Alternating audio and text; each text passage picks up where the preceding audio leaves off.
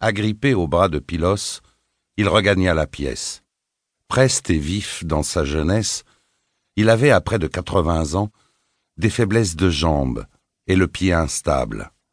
Il s'était deux ans plus tôt brisé la hanche en tombant, et la fracture ne s'était pas bien ressoudée. Et il n'avait pas été dupe lorsque, à l'occasion de sa maladie l'année précédente, juste avant que Lord Stannis ne coupe l'île du monde, Villevieille avait envoyé Pylos le seconder, prétendument. Attendre en fait sa mort pour le remplacer. Mais il n'en avait cure. Il fallait bien quelqu'un pour lui succéder. Il se laissa installer derrière ses livres et ses paperasses.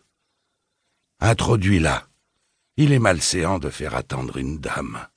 Du bout des doigts, il lui signifia d'avoir à se hâter. Mais la débilité de son geste indiquait assez qu'il n'était même plus capable de hâter quiconque. Sa chair était toute ridée, toute tavelée, sa peau si fine qui transparaissait le réseau des veines, et l'os, comme à nu. Et comme elle tremblait, ses mains, qu'il se rappelait naguère si sûres, si déliées. Pylos reparut. Aussi timide que jamais, la fillette l'accompagnait. De son étrange démarche en crabe mi-traînard, mi-sautillant, son fou la suivait. Un haume dérisoire le coiffait, taillé dans un vieux seau d'étain ceint d'une couronne, où étaient plantés des andouillés surchargés de clarines. Chacun de ses pas trébuchants faisait intinabuler celle-ci en un concert hétéroclite de ding ding ding dralanding ding ding dralandong dong. Qui nous vient de si bonne heure, Pylos? affecta de demander Cresson. Moi et Bariol, maître. Des yeux d'un bleu sans malice clignotaient vers lui.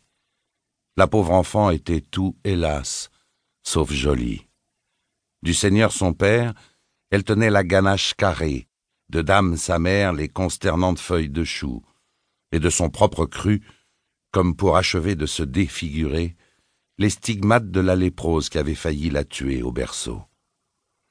Sur un bon pan de sa joue et du cou, la chair s'était littéralement pétrifiée, morte et rigide, sous des crevasses, des écailles et des cloques noires et cendreuses.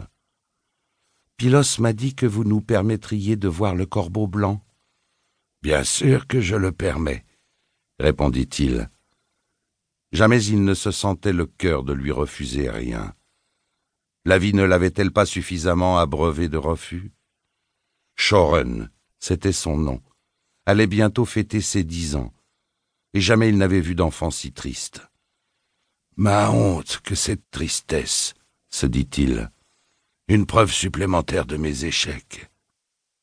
Faites-moi la grâce, maître Pylos, de monter à la rouquerie chercher l'oiseau pour Lady Shoren. Ce me sera un plaisir. En dépit de sa jeunesse, à peine vingt-cinq ans, Pylos avait la politesse d'un sexagénaire. Que n'avait-il davantage de gaieté, de vie? On en manquait si fort ici. Les lieux lugubres avaient besoin de lumière, et dans le genre lugubre, Père Dragon se posait un peu là, citadelle isolée, perdue dans le désert des flots, cernée de tempêtes saumâtres, à l'ombre fumante de sa montagne. Comme un maître va où on l'expédie, que tel est son devoir, Cresson avait suivi Lord Stannis quelques douze ans plus tôt, et servi, bien servi, mais sans jamais parvenir à se plaire dans l'île, ni même à s'y sentir en vérité chez lui. C'en était au point que ces derniers temps, quand le réveillait en sursaut l'affreux cauchemar où figurait la femme rouge, il lui arrivait souvent de se demander où il se trouvait. En se tournant pour regarder Pylos gravir l'échelle de fer qui menait au comble, le bric-à-brac bigarré de Bariol sonnailla. Dans la mer, lâcha-t-il en ding-ding-dongant, les oiseaux portent des écailles en guise de plumes. Oh, je sais, je sais, oh là une chose navrante que ce fou, même pour un fou. S'il avait jamais été capable de déclencher le moindre rire par ses saillies, la mère s'était bien chargée de lui en ôter le talent, non sans le rendre amnésique et semi-idiot.